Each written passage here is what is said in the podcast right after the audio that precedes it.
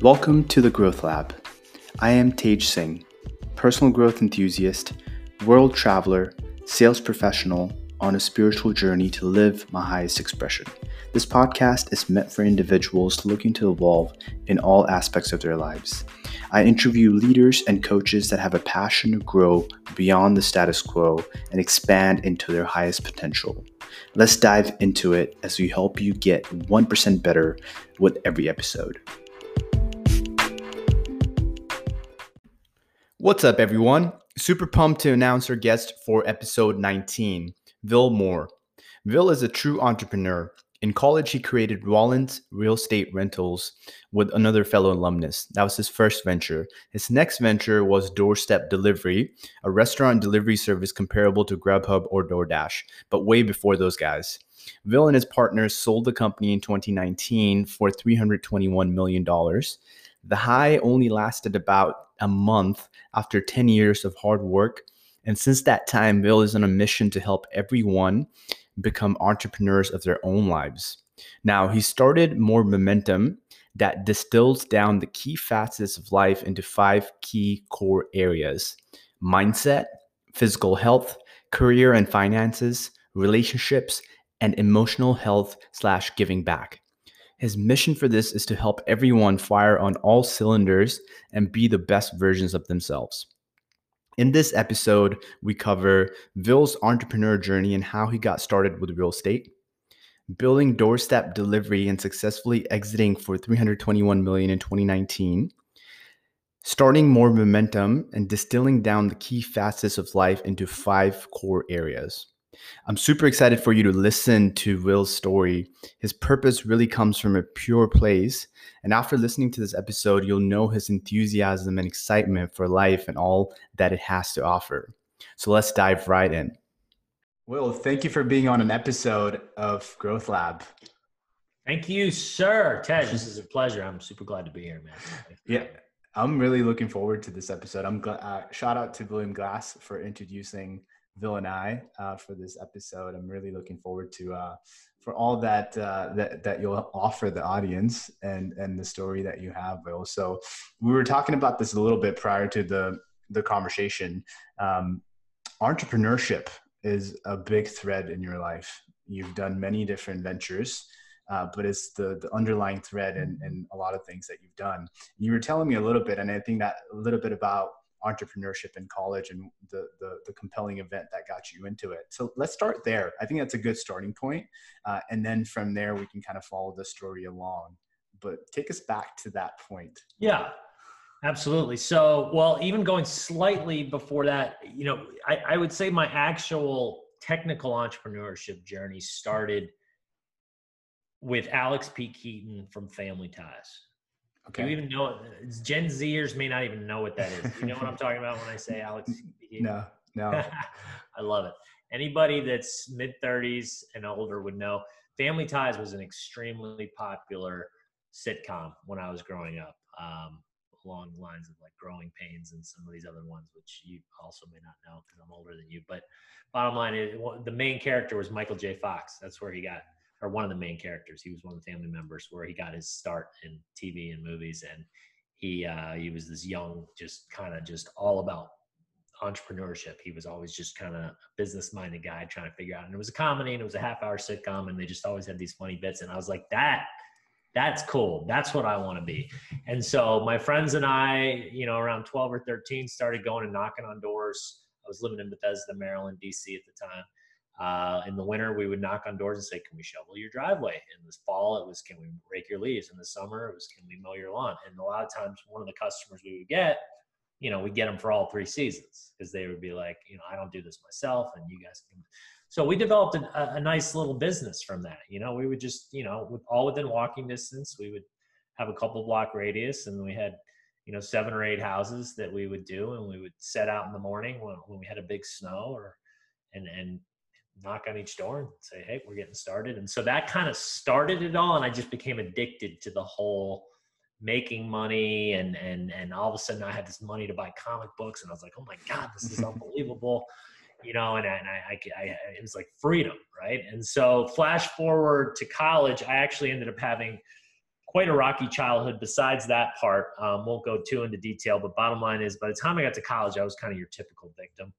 Um, I felt like life was out to get me, and I was my mind was broken. And what's wrong with me? Um, short story: My mom was an alcoholic and uh, verbally abusive, and so uh, my and my parents got divorced very early. We moved around a lot, and so I just had a, a tough time, kind of trying to fit in and so I get to college and it's like, okay, uh, something's got to give here. And and I had this moment where I was, I mean, I was, ba- I was essentially suicidal. Like, I mean, it got that bad to where I was just like, I don't want to continue. Like, I'm not like everybody else. There's something wrong with my brain, and I'm never gonna change. There's nothing I can do about it. And I was serendipitously introduced to this book called How to Win Friends and Influence People by Mr. Dale Carnegie, which I'm sure um, you've heard of, and a lot of hopefully viewers have have as well. And you know, it was written in I think 30s, 40s, maybe eh, you know, 70, mm-hmm. 80 years ago. It still holds up to this day because it's filled with universal principles that haven't changed you know since the beginning of mankind and, and i don't believe will change and that's kind of what i became obsessed with was these there's these principles out there and if you lead your life by them and so i started using myself as this human science experiment and i just became this insatiable self-help beast reading taking notes testing what was working noting what didn't starting the process all over and really just kind of slowly but surely improving on my life based on these these books that i was reading you know napoleon hill thinking Think and Grow Rich. And I mean, just at the time, I was just anything I could get my hands on that was in the school library. This this all happened to be in our school library, by the way. Otherwise, who knows? I mean, mm-hmm. not ever ended up here. Just I felt like it was very serendipitous. Uh, and one of my professors is the one that actually mentioned the book just in passing in class. It was this guy I had a lot of respect for, and I, he was one of my idols as a teacher. He's like, yeah, I read this book when I was young called How to Win Friends and Influence People. And he's like, it completely changed my life. Anyway, so moving on to the, and I'm like, I like wrote it down and went right to the library, read it. And so here I am now, you know, flash forward, I'm out of college and you know, I'm, st- I'm still not there, but I'm, I'm starting to kind of figure out some of these universal principles, what it means to be happy for me, for mankind, you know, just in general, how I fit into the world, how I can, you know, make my place in the world and you know what it's about what i want to do with it. And part of it became you know i was like i am going to make a ton of money right? And this is when you know i'm right out of college i'm 21 i'm like i am just going to be so, become so filthy rich that anybody that was ever mad at me is going to feel so bad and look so stupid and be like wow that guy really boy did we have him wrong right the old revenge story. Um, and you know so so i'm like okay i'm, I'm gonna do it. So i just like kind of took all that entrepreneurial stuff that i had from childhood and, and alex P. Keaton and just wrapped it all up and just started pushing forward with starting a business. And it started with real estate. Uh, I, re- I happened to read a book another book at the time called think and grow rich by by uh, excuse me not think and grow rich uh, rich dad poor dad by robert kiyosaki. And he talks about passive income generator basically the whole concept you want to master like super wealthy what they've mastered is their money works for them whether whether they're working for it or not right? Mm-hmm. passive income generators and you got to figure out how to how to tap into these and what to do. His was real estate was a big one for him. And so that's what i did. I went into real estate and i, I borrowed some money and i got my a loan and i bought my first house and i got buddy and we fixed it up and he lived with me so he's helped paying the the mortgage and he's helping me fix it up at the same time. And then he unexpectedly had to move out and i was like i'm not going to be able to afford this mortgage. And so i just was like okay well maybe i can do this again. And i so i put it up for rent just to kind of see what happened for like for a higher amount than i thought i could get and this was still close to my alma mater rollins college where i graduated where William Glass, who introduced us, also went. Um, I know you went to you went to UCF, I believe. Yep. Right, yep, right around there. So I put it up for rent, and all of a sudden I get like four groups of students that are like fighting over the house, and I end up getting more rent than I'd even asked for from this group of four guys. And I thought, holy cow, there's something to this. Because at the time, Rollins, it's a smaller school and the off-campus housing was just like non-existent. And people wanted to get you know you're a young kid you're in school you want to feel freedom you want to get off campus you want to you know so especially the juniors and the seniors. So this and this house had a it was very like young person friendly because i was a young person right? I was only 22 or 23 myself. And it was like a pool and i redid the patio and it was like it was like a paradise for somebody that's like in there in, in college um, and had fenced in yard for privacy and all this stuff so i rented that out and i'm like hmm there could be something here so i then did it again i repeated the process i got another loan and i bought another house fixed it up did the same thing and I essentially just continued to do that. And I, I, I ended up with about 10 properties um, over the years that I ended up purchasing, fixing up, and renting to students, which I still own to this day. Um, and I ended up going in at one point with one of my college, the, the, the roommate of mine that was living with me. He saw what I was doing. He's like, hmm, you know, this is interesting. So we actually went in on a few properties together as well. So I own a few with him, but most mostly on my own. And then meanwhile, while I was doing this, there's this job opportunity came up for a company called Florida Land Partners, which was just this insane concept of an idea, which was basically SUVs lining up, selling land, and a race to whoever got to the land first and put their sold sticker on it got the piece of land. That's the short version. It's it's a whole story, but the the gist of it was it was almost like when when people told when the I had a buddy that worked at this company. He told me what it was. I did not believe him until I actually went to an event and saw it. And this was right in the middle of the frenzied real estate boom when everybody was just throwing a dart and you could you could buy real estate and make money. And so we were buying our company bought land out in the middle of nowhere. They would subdivide it out with little parcels and we would advertise it heavily over the radio and TV for a month we would get people from all over coming in and so we get like hundreds of people for only maybe 15 or 20 parcels so there'd this be this like frenzy this fomo fear of missing out hope of gain fear of loss type of thing right and everybody would just they would get we would all line up in these suvs in a, in a perfect line and it was all you literally drew numbers that morning so to make it fair for everybody and it was like whoever is in the first car just happened to get lucky and they drew that number and they could go to whatever parcel they wanted. And you would drive on the radio. Our boss would say, "Okay, go," and everybody would zoom off to the parcel they wanted. And the customer had to physically take the sold sticker, stick it on the sign for it to be theirs. And we had, I mean, let me tell you something. We had customers hiding in the woods. We had customers literally getting in fistfights with one one another, like fighting over trying to get these these parcels of land. I mean, it was straight chaos. It was a scene right out of that movie far and away with Tom Cruise and Nicole Kidman, except when they used to give land out in the 1800s, and it was based on that. But instead of horses, where they would ride out and they would put their stake in the ground, it was SUVs, sold stickers, and walkie talkies. Insane, right? So sorry, I've been talking a lot. Is there anything you want to interject with? no, no, I think this is this is perfect. Uh, you know, I, I was just going to emphasize, and this is interesting because I think this the whole journey just continues, right? But I want to emphasize that pivot point for you in, in college, right? Like reading that book to that college professor. And like, I think those pivot points are so beautiful in life, right? Like you go look back, it's like that little thing, but that little thing became this big thing, you know, because it kind of was a domino effect that affected the rest of your life. So that that's amazing that you share that.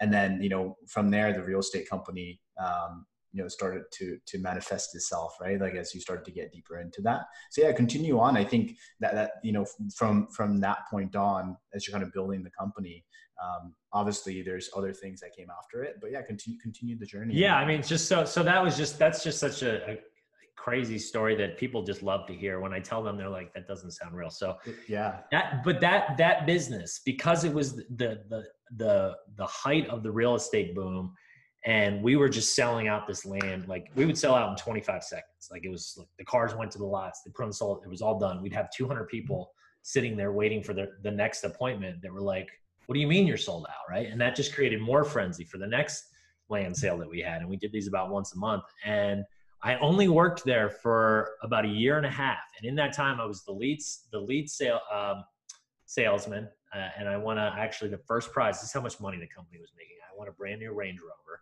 was was first prize for head salesman. Um, and I I earned more money in that year and a half than I ever thought I would in the next ten years, right? and I just was like, this is my my brain like almost exploded. I was like, whoa. Like I never thought I'd achieve, you know, this. And at the time, now I look back and it was it's a small amount of money based on, you know, what I've been done since then. But at the time, right, it's all relative. And so I was like, okay, well, I'm set. You know, this is this is it. Now I can kind of just sit back and just kind of figure out what I want to do next. And then just as soon as it started, the real estate market crashed. That's back in 2007, 2008. The stock market crashed. Um, everything just, and so I, I put all the money I made into the stock market, right? I had this advisor and I was trying to do it the smart way. And he was like, well, you're young, so you want to be aggressive, right? You know, they have these formulas where the younger you are, the more aggressive you want to be and invest. So, you know, I watched my, my, my net worth, you know, get cut in a quarter. And so, but, and that was the best thing that could have happened to me because it just, it motivated me, motivated me, right? And I was like, okay, I'm not set. I got the fire lit. I got to keep going, right? Meanwhile, all my properties are going down in value, and I'm getting less rent for them, and you know, so that's when doorstep delivery kind of came into the picture. As when I was working for that company called Florida Land Partners, we were stuck in the office for sometimes 12 to 14 hours, where we literally could not even leave to hardly go to the bathroom, let alone go get food. And so our, our, our lovely HR, Gina, what's her name? Girl at the front would order us lunch every day, and it was usually pizza or Chinese. And there's only so much pizza and Chinese a person can eat, especially for somebody like me. I was trying to stay healthy. You know, again, I was reading a lot of these books, and I was, you know, physical health was a big part of what I was trying to do. And I was trying to lift, lift weights and, and eat well. And, I, and I'm like stuck in this office eating this crap. And I thought, God, there's got to be something better, but there wasn't.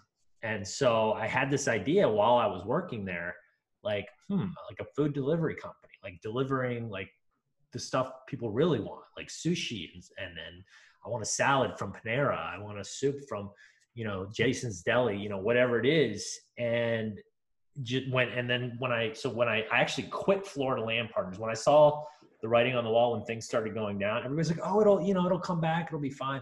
All my everybody i worked with um, including my future partner were like no no no you're crazy. Like we just made all this money. I was like, no, trust me, party's over. This is it.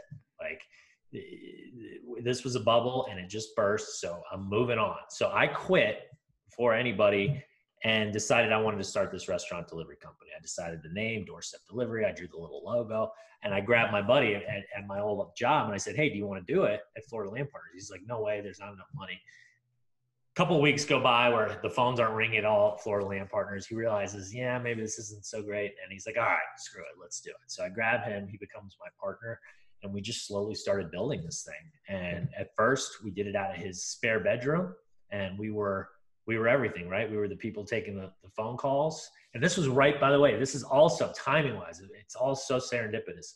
The the iPhone just came out like mm-hmm. the year before and so all of a sudden you have on your phone, you have this thing where, you know, it's got GPS and it's got maps. Before that, it was Garmin. So like when we first started, like all we knew about was these these Garmin GPSs. You had to pay like 150, 200 bucks.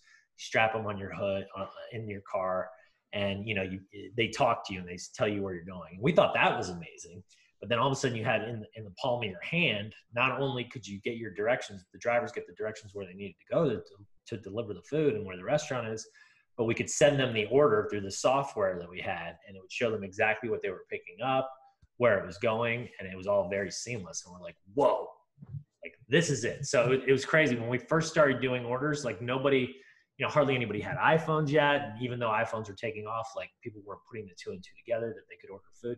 So it was like 90 some percent of our orders were over the phone Mm. And Andrew and I are doing everything. You know, uh, we had like three drivers at the time. That's what we started with. But then when it would rain, we needed six drivers. So he and I would jump in the car and we'd get our girlfriends to help out. You know, it was just, it was mass hysteria. It was insane. And, yeah. But we were growing and it was working and we could see that people liked this and, and the product is something that was, was in high demand. So, you know, there's a whole nother story I could tell you on another podcast about all the trials and tribulations, but the gist of it is we we failed forward. Like we fell on our asses many times. We had a lot of a lot of obstacles get in our way that we're like, oh, how are we going to get past this one? Um, including one of our, our employees stole all the money from from the business. We had uh, somebody else try to steal our idea that we wanted to partner up with. Like all, all sorts of things were happening, but we just didn't give up. Like, and that's that's the main lesson I, I could probably teach people and, and tell people is just persistence. Continue to take the action. If you really believe in something, and I mean, to me, that's the big part. Like, if you're just kind of half in something, it's going to make it really hard to succeed because mm-hmm. any business worth its salt, there's going to be those tough times and there's going to be those challenges. And if you don't have that wherewithal, that like inner whatever it is that's that's in humans that allows them to just push through no matter what, you're not going to make it. There's there's just too much competition in the world. There's too many other people that are willing to do that. Um, you can have the best idea in the world, but you got to have you're, you're still to run into lots of obstacles. So that was like the one thing. And again, I'm reading these books. I got him reading my my partner reading a bunch of these books as well, and he's we're both kind of you know we're, we're talking each day about the books we're reading and we're doing the business and we're going into offices talking to these hr ladies trying to convince them hey you need to buy your entire office lunch right so we're trying to get into the corporate catering which was like a huge revenue stream for us to where rather than just an individual meal somebody saying hey i want a, you know a meal from bento chinese it's uh, i want to feed my entire office right and all of a sudden it's just as easy for us to deliver a thousand dollars worth of food as it is $30 worth of food, but we made 30% on each order. So that $1,000 we would make about $300 off of. The $10 meal, uh, excuse me, the $30 meal, we would make, you know, $10 off of. So it was like, okay, we need to keep, get in the corporate, corporate catering. And just by hitting the pounding and pounding and pounding the, bricks and, and offices and dropping off we we made these menu guides that had the menus of each one of our restaurants and we're giving them to the agent they all seemed to love it but we weren't really getting orders and then one day one magical day again like you're talking about earlier this pivotal point uh, ea ea sports the game designer uh, ordered like $2000 worth of food and it just came through right you know we're just chugging along real slowly you know it's like a year into the business or so year and a half and we get this huge order. We're like, what? Like, what is this? Like, what? You know, and they ordered like all these pieces. For, I think it was from Mellow Mushroom, which is, I'm sure you're familiar yeah. from from Orlando. I don't know if they have those all over the all over the, the U.S. But anyways, it's kind of high end, cool pizza, like different types of stuff. And they ordered like all, and we are like, what? And so we had to like send six drivers to help, and like our whole workforce, and and it was you know it was very uh, sloppy in the beginning in terms of how we got it there and, and getting past the security and all this. And, you know, they were, they were a little bit upset because it was kind of late and, you know, there's a couple of pizzas were cold, but like me, I got on the phone with the person that ordered and I was like, Hey, thank you so much for ordering. And I, I developed this relationship with her and she was Erin. I'll never forget her name. She was the prime person that ordered their lunch. She's like, yeah, it just happened to somebody handed me your menu guide. And I was like, oh, this is a good idea. We have all these programmers that are sitting here coding for us. Like they need to eat. And I was like, so they became like, they switched our entire, they, that was the game changer for doorstep delivery. We started getting orders from them just about every single day. Um, 2000, 5000, you know, $6,000. And all of a sudden, you know, now we're making money. And now it's like, whew, we can like breathe a little bit easier. We can hire some more drivers. We can spend some more money on uniforms. We can buy car toppers, you know, so that kind of allowed us to get to that next level.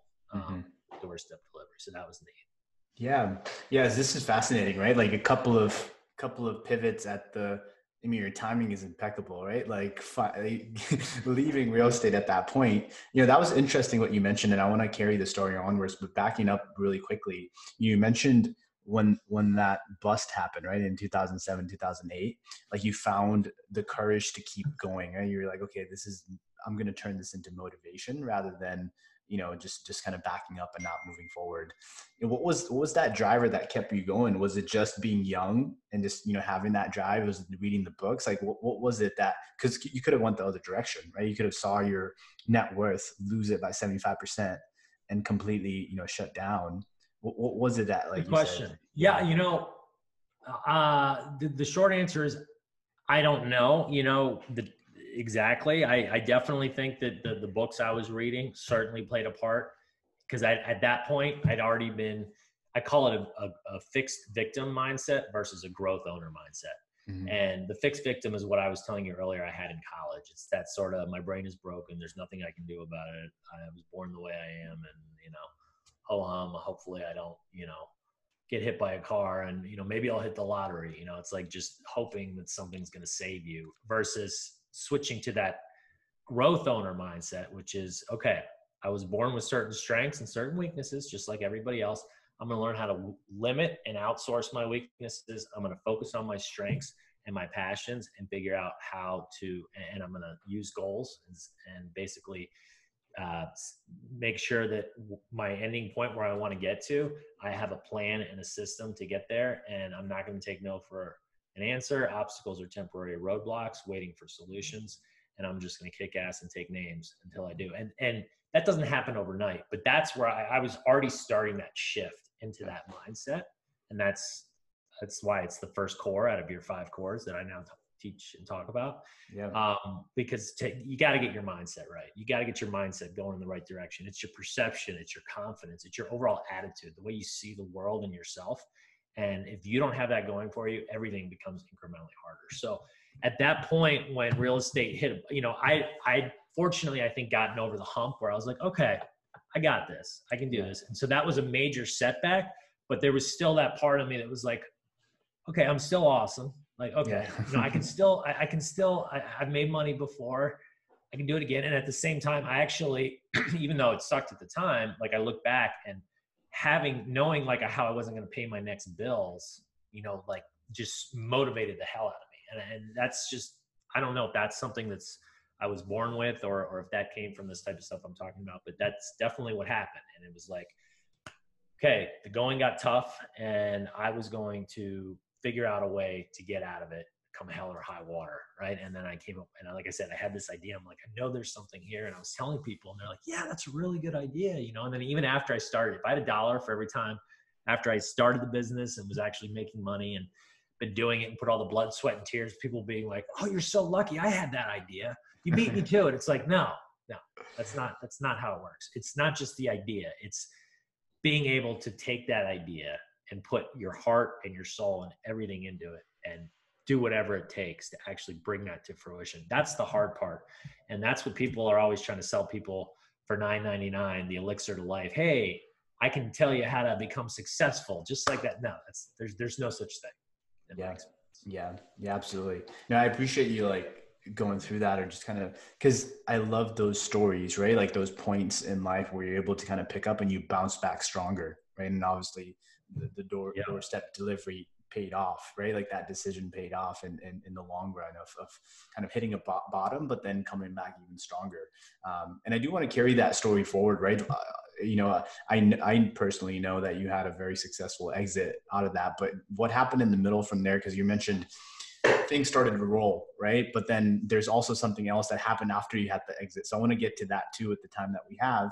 Um, but yeah, kind of fill us in as, as in, in, a, in a summarized way, like what happened from the point of EA Sports kicking it off, and you started yeah. to get momentum in the business, and then uh, you know the, the exit, and then we can kind of move it forward from there. Okay.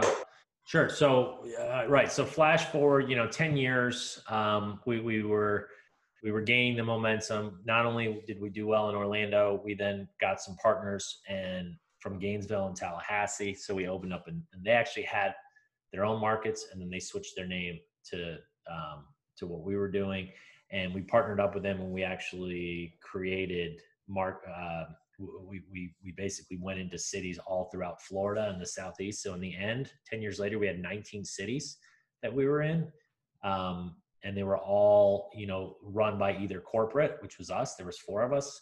And sorry and to corporate. interject, Will. One thing I want to add as people are listening, this is pre Uber uh, you know Uber Eats and stuff, right? Like just I don't know, I don't I don't know. We haven't given that context, but this kind of adds a whole different level of you know importance to what you were doing back then. is that this is way before all of these apps came out, right? You know? That's right. Yeah, Grubhub. yeah, Grubhub, Uber Eats. None of that was even on the right. Right. None of that yeah. was even any anywhere. Um, so Grubhub came out probably you know six years into when we were open um, and then Uber Eats even after that. And you know, but when they did explode, which I was just about to get to, so that was yeah. a, good, a good segue. You know, all of a sudden these we bootstrapped this, as I just told you, right? I mean, it was blood, sweat, tears, working out of my buddy's um, spare bedroom to a bigger office to an even bigger office to an even bigger office like you know and then all of a sudden we have corporate brand locations in other cities and we have franchises we actually sold the franchise model so we had all these branches and then all of a sudden uber and grubhub and even amazon for a while had its own restaurant delivery. And you know DoorDash all these companies just started coming out of the woodwork and it was like the hot thing and billions of dollars were being thrown by investors at these companies. And we straight up again I, I had a, a come to Jesus moment just like I did with the real estate market where I'm like this is not going to end well for us uh, you know and and again I went to my partners just like I did at Florida Land Partners when I when I told people I was like I'm quitting and they're like you're nuts and I went to my partners. I was like, guys, we got to sell. Like, we got to get out. And they were like, what are you talking about? Like, no, these companies aren't running things the right way. They're not, you know, doing this. I'm like, look, it doesn't matter how they're doing it now. They'll figure it out. They'll adjust. Because we were like proud because we had our insulated, our double thick thermal insulated bags with hot and cold compartments. We had our uniforms and we had, you know, we're like, oh, there's these guys just Grubhub's just showing up sometimes not even the, right uniform and they don't have these bags. They're. I'm like, they'll figure it out like they have the money to do it. We cannot compete. And so I actually on my own went out and started just hitting my Rolodex of people that I had talked to in the past that I could potentially either partner up with or get a deal out of. Reached out to Grubhub, reached out to a few of these other companies. Uh, Grubhub made us a very insulting offer. Uh, they said, "Oh yeah, yeah, we'll buy you for basically pennies on the dollar. Otherwise, we're going to come in and put you out of business." So take it or leave it, right? And so we were like, "F you guys." Um, so we ended up partnering this one gentleman who I just so happened to we crossed markets in Miami. It was a company called Bite Squad. They were based out of Minneapolis, and we both had a, a an RDS. Theirs was theirs was Bite Squad. Ours was doorstep delivery Setup in Miami. So we were competing against each other. And one day, this guy just like a year before had reached out and was like, "Hey man, I just wanted to introduce myself my name's Arash. He's like, I, I know we compete in the same market, um, but you know, we're, I'm an open book. If you ever want to talk to me, like, and I just really respected the way he did it because like nobody else did that, right? You're competing with somebody, you're like, oh, they're the bad guys, they're the competitors. And I just was like, you know, this guy's kind of more like, look, there's there's enough for two. Let's work together. Let's let's synergize. Like, let's not, you know, fight each other. And I just really liked how he handled it. So I reached out to this guy and I said, look, you know, you see what we're seeing. He's like, yep. And, you know, they were about the similar size company at the time. They were in about 16 or 17 markets. Minneapolis was their, their biggest.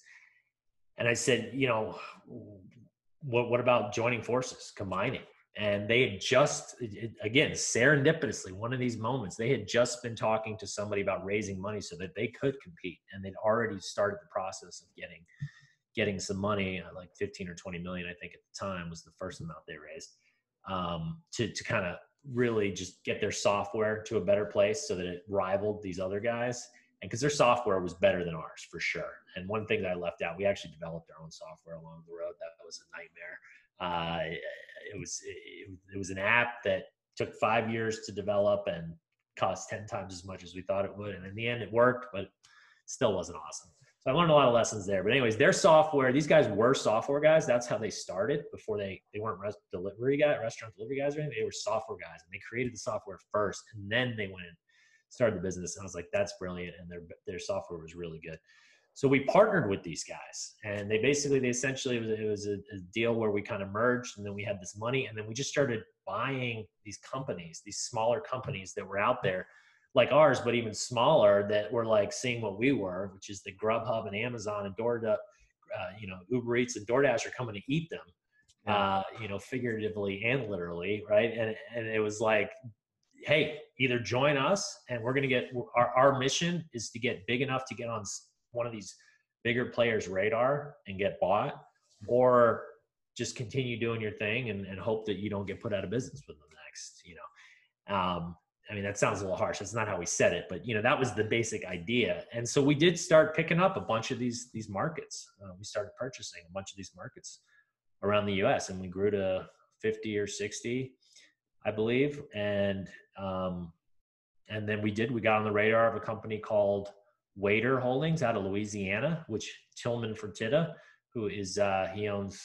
God, I'm gonna butcher this. he owns one of the one of the NBA teams. He's a restaurateur. He owns a bunch of different restaurants. He's a billionaire, um, and he was kind of behind this. And he's like, "All right," he's like, "I'm gonna I'm gonna give it a go." And so he bought us for a combined 320 23 million, I believe, 21 million at the time. So this was last February. The deal finally went through. So this this whole thing was from when we I started partnering to talking to uh, Bite Squad and Arash about the partnering to growing it over that was like a three year period, and then we got on the radar of these guys. They bought us, um, and then we officially exited. Uh, you know, in February. When I say officially exited, you know, our our company joined with theirs but we still had half stock. So I still had half stock and half cash. So I got half in cash, half in stock. And so that was interesting how that played out. I don't know if that's what you're referring to, but I had to, I, we had a six month holding period. So again, it felt like when I, back in the day when the real, when I had all that money from real estate and the stock market crashed, I had to watch this thing at the time. Just so happened Grubhub was doing poorly. And so we were the, we were only the second publicly traded company on the NASDAQ for uh, restaurant delivery service. There was nobody else besides Grubhub was the first, and then it was us. And we just we, we went public in like uh, November of the previous year, so only like three or four months earlier. And then they bought us, and the, the price shot up, right? And so it was like ten or eleven dollars when they bought us, and we had a six month hold where we couldn't touch it, and we literally just watched this thing go down and down and down. I just watched my net worth go boop, boop, boop, boop. so, and it ended up, it got as low as like 23 cents. Okay, it was being priced as a bankrupt company because Grubhub was doing so poorly. Their first two earnings, um, Waitr's, the, the, company that bought us, first two earnings reports were absolutely abysmal.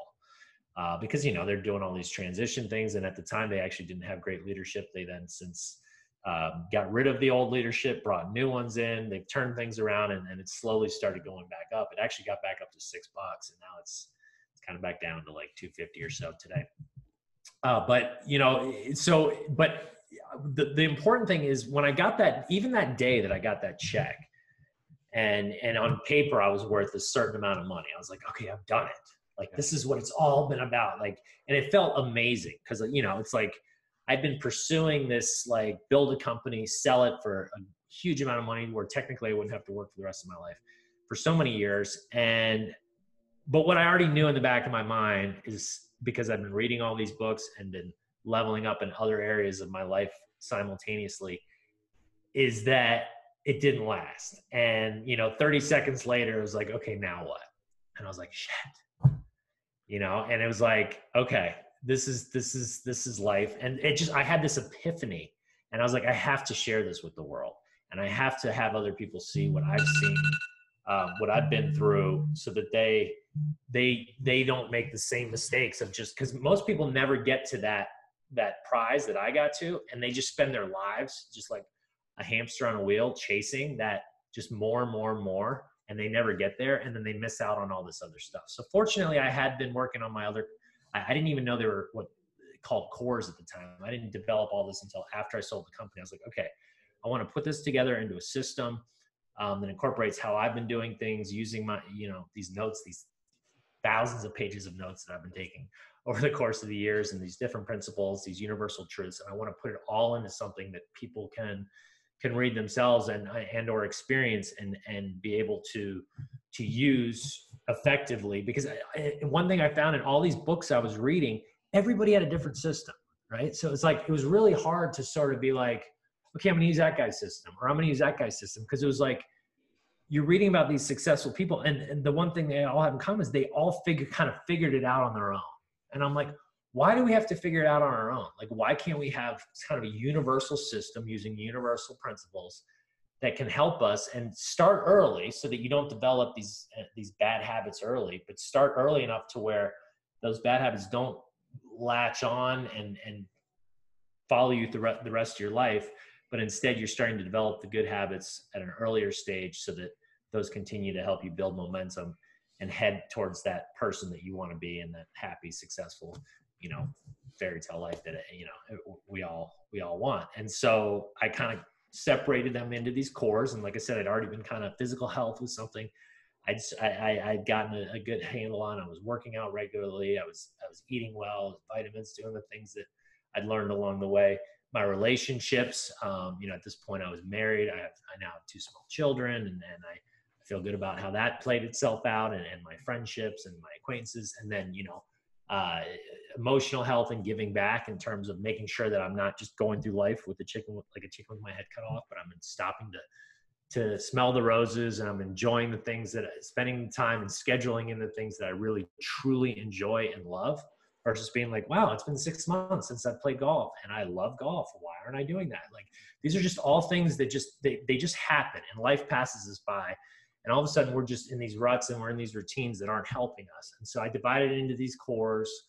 Um, so it's mindset, career and finances, relationships, physical health and emotional health and giving back are the five and there's habits that we've developed in each and so i made it my mission to sort of help people to undo the failure habits as i call them that they developed in each of these five cores and replace them with success habits so to step out of what i call your failure loop where you're building negative momentum in the wrong direction and into your success loop to build that positive momentum mm-hmm. Yeah, no, that, that's so fascinating. And and was it really 30 seconds? You know, was it that quick that, you know, when you did have no. to exit? like, no, I exaggerated. it was it was it was probably more like a month. A month. So yeah. realistically, it was put it this way. I mean, that first week was euphoria. Yeah. And then slowly over the course of the month, and I just like I, I literally just I did. I just took off and I did all the things I'd wanted to do for 10 years. I was playing golf. I was taking naps in the middle of the day. Uh, you know, I was like, I was like, not, you know, semi-retired, kind of like, oh, I can finally, like, it was like an anchor had just literally been taken, like the Titanic had been yeah. taken off of my shoulders, and I was like, oh, right. And so, you know, that that lasted for you know three to four weeks, where I was just loving it, and then slowly but surely, I started getting like that kind of itch, like, okay, now what? Like, okay, so so so I, I can't just sit around drinking pina coladas. that doesn't work right? Yeah. and, and that's when i actually there was this app years ago that i discovered and i have a picture of it right here. Luckily i took a screenshot of it. It's no longer in the app store but somewhere along my journey i found this app called the meaning of life. And you open up this app and it was literally just one picture. That was that was the entire app. And at, across the top it said we strive for more. And then there's a circle a semi circle arrow pointing to because we feel dissatisfied. And then another semicircle completing the circle, pointing back up to we strive for more. Okay. So mm-hmm. basically, we strive for more because we feel dissatisfied. We feel dissatisfied because we strive for more. And like, I read that, I remember feeling depressed about it and being like, God. So basically, the way I looked at it was, we're never going to be happy. Like, we want more, but no matter how much we get, we're going to feel dissatisfied and because we feel dissatisfied we're going to want to go out and get more. And you're just like stuck in this like like i was saying like this hamster wheel. But then then it hit me that that's actually depending on how you look at it it's a good thing.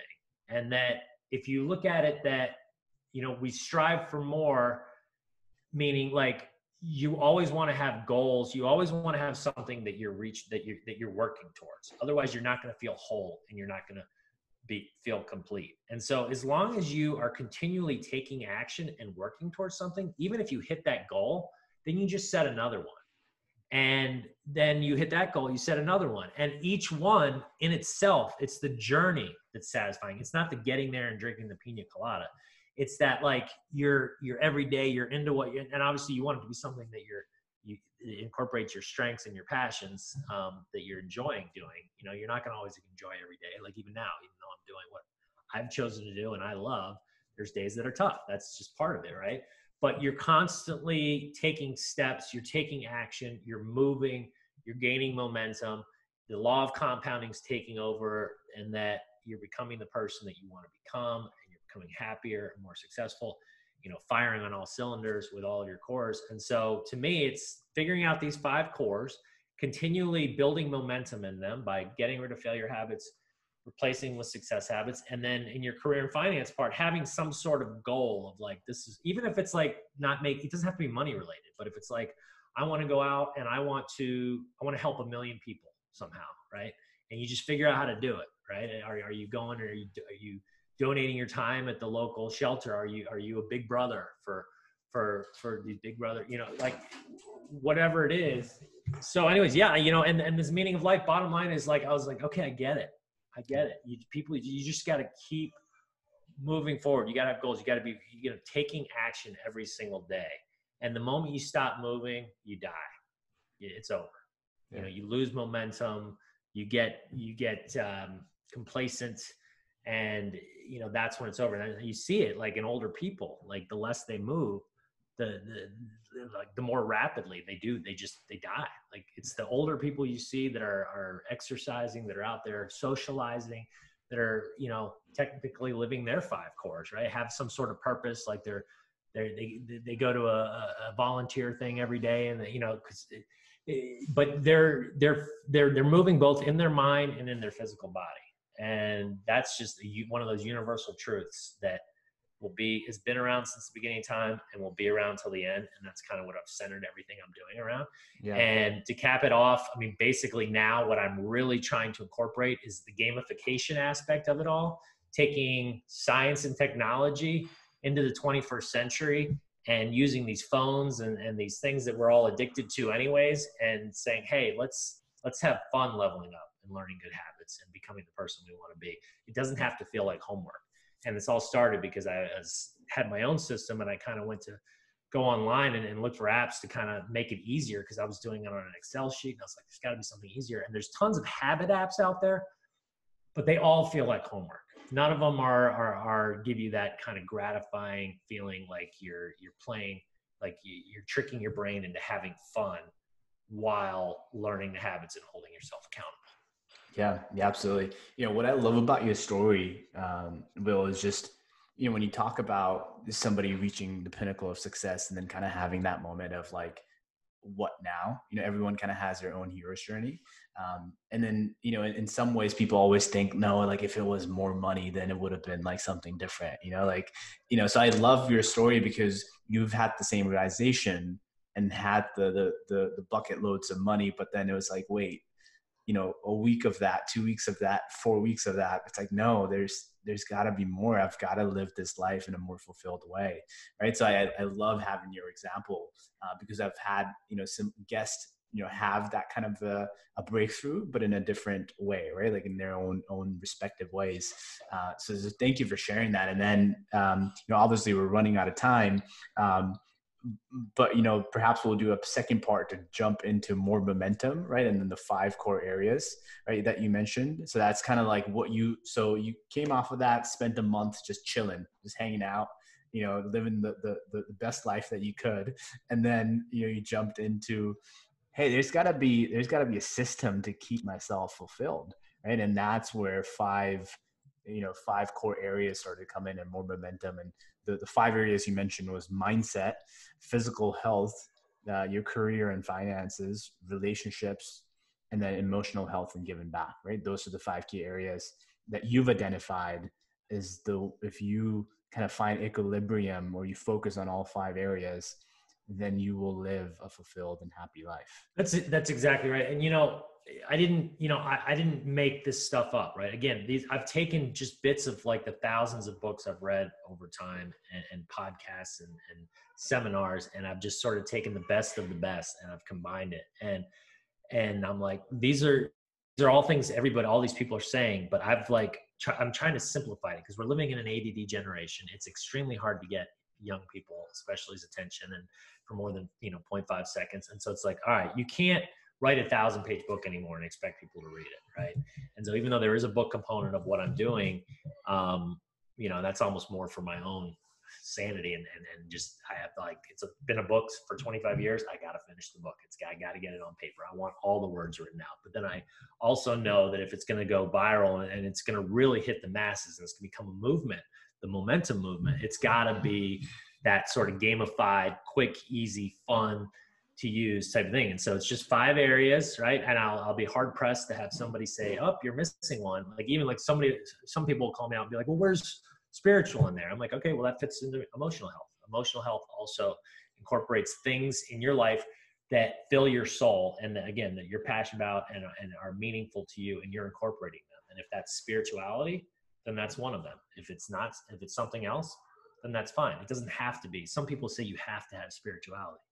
I don't buy into that personally because uh, one of the other things I happened to learn in that college, uh, this was all, by the way, all at Furman College in Greenville, South Carolina, where this epiphany and all this stuff happened. I then transferred to Rollins College uh, my second year. So I, I, didn't mention that before. But one thing I also learned at Furman University um, from uh, was a, I took a religions of the world course, and I literally learned about every religion on the planet from the smallest tribe in Africa that's never had any outside contact with the world to you know Hinduism and Buddhism and Christianity, and I was like, wow, like how selfish is it of me to think that my religion's the only one and everybody else is wrong? And I was like, how can anybody even possibly think that? Yet that's how most people think, right? They think what I believe is right and everybody, but that just to me, the dangers of religion is it can cause like what's happening with politics, that sort of me versus you, I'm right, you're wrong. That's what I don't like about it. But I also see a lot of great things that come out of religion morals and lessons and and what ways to raise your children and, and values that can come from the teachings of a lot of these great religions right so there's there's goods and there's bads to everything but for me personally you know i i just I, I didn't include that as like you have to have it because I've seen people that don't have it that are that, that are living, you know, quote unquote five core life, and people that do have it that are quote unquote living a five core life. So that's kind of yeah. how I look yeah, yeah, absolutely. And I mean that's a that's a discussion uh, you know to be had kind of going into the five core uh, pieces, right? I think we can have a part two just to dive into each one because there's a lot yeah. there, right? And and obviously I would um I would love to talk about the spirituality piece, not from a religion perspective, uh, but more so what that really means, you know, to you and how that ties into the emotional piece, because that's been a big component of my life and how that kind of ties in to, to the five core areas, right? So I know you've got to run uh, to pick up your dog,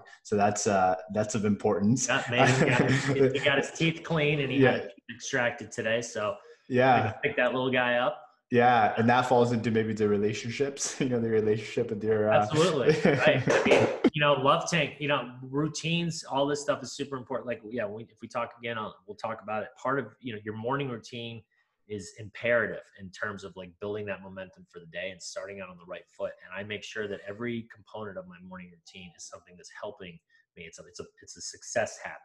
And one of them is filling my dog and my family's love tank you know, he is my family. So I can just say my family, but he's included in that. Um, and just giving, spending that five or 10 minutes in the morning and just wrestling, cuddling, you know, spending that just that quality time to me, that's invaluable.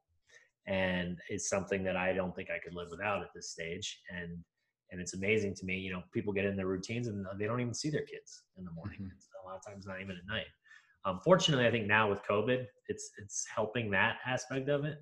But then, you know, on the other side, you're going to get people saying, my family's driving me nuts. So, you know, what are you going to do? Yeah, yeah, absolutely. I love, I love that piece, and it's, it's so important. And I love, like, I love talking to you, Will, because you know when someone says, um, "If you had all the money you could, you could have, like, what would you do?" Right? Like, and then everyone has their own response, and you kind of live in that in some way, right? Like, you're like, "Okay, I've got a shit ton of money, but what do I do now?"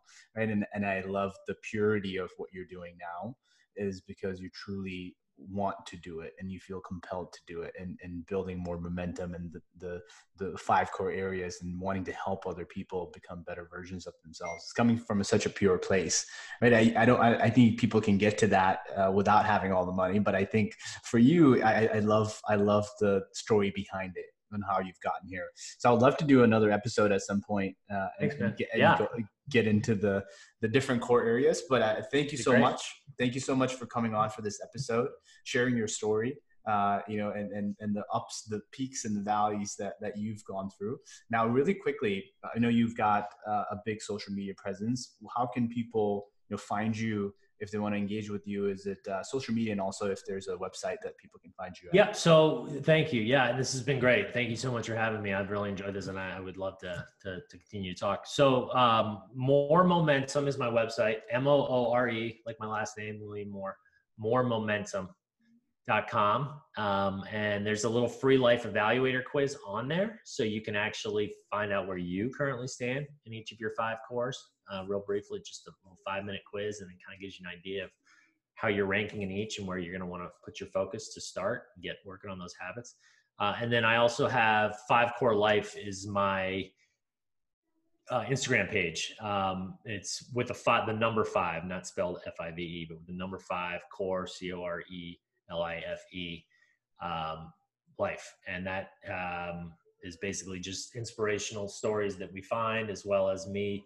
Um, I do a weekly, a couple weekly broadcasts of me talking about little lessons and things that I'm working on and, and have learned and habits to help other people that are watching to help improve their own lives as well. Awesome. Yeah, thank you for sharing that. So thank you, Bill, for coming on today. We appreciate you. Yeah, thanks so much, Tej. Great, great being on, and I look forward to seeing you again, buddy. Yeah, until episode two, uh, part okay. two. Sounds good.